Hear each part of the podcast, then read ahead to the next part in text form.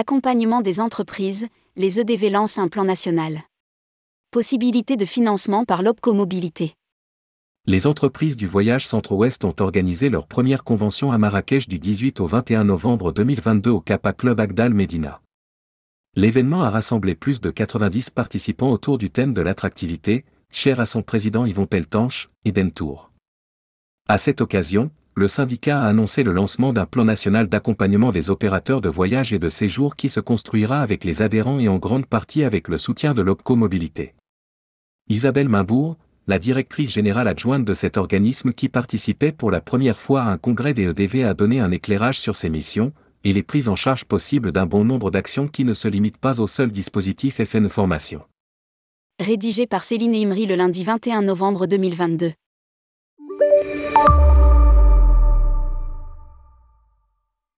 Comment accompagner au mieux les entreprises du secteur après la pandémie de Covid, dans un contexte marqué par l'inflation, un dollar fort, la guerre en Ukraine et les questions liées au climat?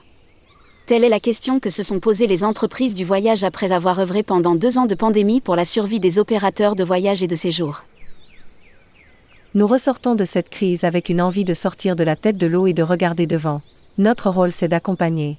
Résume Valérie Bonned, secrétaire générale des entreprises du voyage à l'occasion de la Convention des entreprises du voyage Centre-Ouest qui s'est déroulée à Marrakech jusqu'au 21 novembre 2022 le syndicat lance ainsi un plan d'accompagnement national qui se déploiera sur deux ans au niveau régional et qui permettra aux adhérents de passer à la vitesse supérieure sur la digitalisation, l'éco-responsabilité et l'attractivité.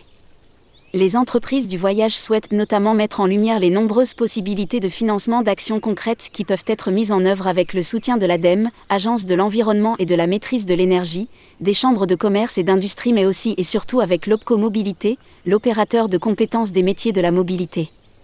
À lire aussi, éductour et formation, machine à gaz ou véritable opportunité?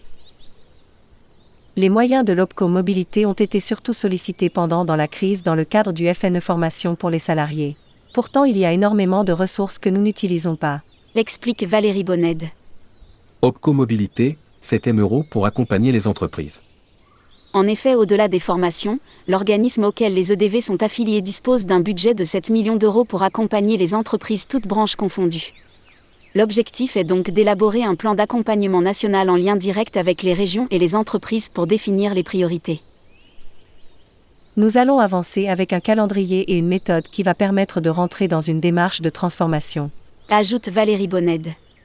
L'idée est de définir un plan stratégique avec vos problématiques et de savoir sur quel sujet vous souhaitez être accompagné à court, moyen et long terme. Poursuit Isabelle Mimbourg, directrice générale adjointe de l'OPCO Mobilité. L'accompagnement peut porter sur les problématiques de recrutement, l'attractivité ou encore des thématiques liées à la RSE. Ainsi dès le mois de décembre, le 12 décembre pour les EDV Grand, le 13 décembre pour les EDV Centre et courant janvier pour les EDV Centre-Ouest, de premières rencontres régionales Tourisme d'avenir orchestrées par les présidents des EDV en région avec les équipes de l'OPCO Mobilité permettront de rassembler 15 à 20 entreprises représentatives du territoire pour faire remonter les attentes des adhérents. Cette initiative sera accompagnée par un cabinet extérieur qui sera là. Courroie de transmission et qui va aider à consolider les données et avoir un livrable qui permettra d'aboutir à une feuille de route à un horizon plus ou moins court. L'ajoute Isabelle Mimbourg. Des réunions régionales pour faire remonter les attentes des adhérents. L'accompagnement et le plan d'action qui en résulteront seront déployés au niveau régional soit collectivement ou individuellement au niveau de l'entreprise. Certaines entreprises qui connaissaient les dispositifs ont déjà enclenché le processus. C'est le cas de Sobera Doval, PDG et cofondatrice de Caractère d'Amérique et d'Afrique et d'Yvon Peltanche, président d'Eden Tour et président des EDV Centre-Ouest à l'initiative de cette convention. Tous deux ont engagé un audit RH en sortie de crise au sein de leur entreprise et financé par l'OPCO Mobilité. Avec la pandémie, j'ai fait face à de nombreux départs. Fin 2021, j'avais perdu 21 personnes sur 70 salariés. Deux agences sur 22 sont restées fermées deux et quatre mois faute de trouver des collaborateurs. J'avais besoin de comprendre et d'analyser ces départs. J'avais aussi besoin de me rassurer. Explique Yvon Peltanche. Soberira Doval de son côté voulait se préparer au mieux à la reprise de l'activité. Cinq de mes collaborateurs, soit la moitié des effectifs, ont été au chômage partiel pendant six mois. Je voulais remobiliser les équipes au redémarrage de l'activité. Comment se réinventer, comment faire adhérer les clients à des produits différents? Je souhaitais préparer l'avenir, mettre de l'anticipation et remettre les compétences à jour. Reste à charge nulle pour les entreprises de moins de 50 salariés. Le processus débute par une phase de diagnostic, puis vient le temps des entretiens individuels et anonymes de tout ou partie des salariés et bien sûr du chef d'entreprise par un cabinet de consultants pour aboutir à un plan d'action. Le processus global ne pourra pas excéder 16 jours avec une partie diagnostic et une partie accompagnement dont les longueurs peuvent varier. Cette démarche est extrêmement fédératrice pour les entreprises. Nous avons 98% de taux de satisfaction sur ce dispositif. Précise Isabelle Maimbourg. Le fait que ce soit une personne extérieure à l'entreprise qui fasse des recommandations est important, cela apporte un regard extérieur. Nous avons mis en place des formations, 23 heures sur les vendeurs et 14 heures sur les techniciens pour être prêts pour la reprise. Ce serait dommage de s'en priver, tout est pris en charge, mais il faut bien sûr accepter de se remettre en question. L'ajoute Soberi Radoval qui déroule désormais le plan d'action en lien avec ses équipes. Le rapport final m'a rassuré sur l'état d'esprit des salariés et l'image qu'ils avaient de l'entreprise. Engager cette initiative met le chef d'entreprise dans une position où il doit être capable d'entendre ce que lui font remonter les salariés. Témoigne Yvon Peltanche. Lui aussi a enclenché des actions concrètes sur l'attractivité avec l'implication de ses collaborateurs.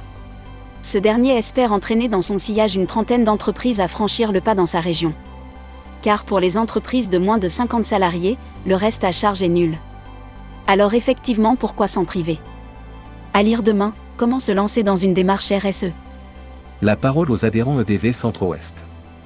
Olivier Chantreau, directeur Cap Évasion Voyage, Nantes, 44.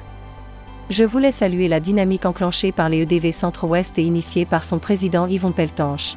Il y a de plus en plus de monde aux événements organisés, et les thématiques abordées nous aident énormément. Concernant le plan d'accompagnement, je savais qu'il y avait des possibilités de réaliser des audits et de les faire financer par l'OPCO Mobilité. Je vais aller regarder de plus près comment tout cela fonctionne.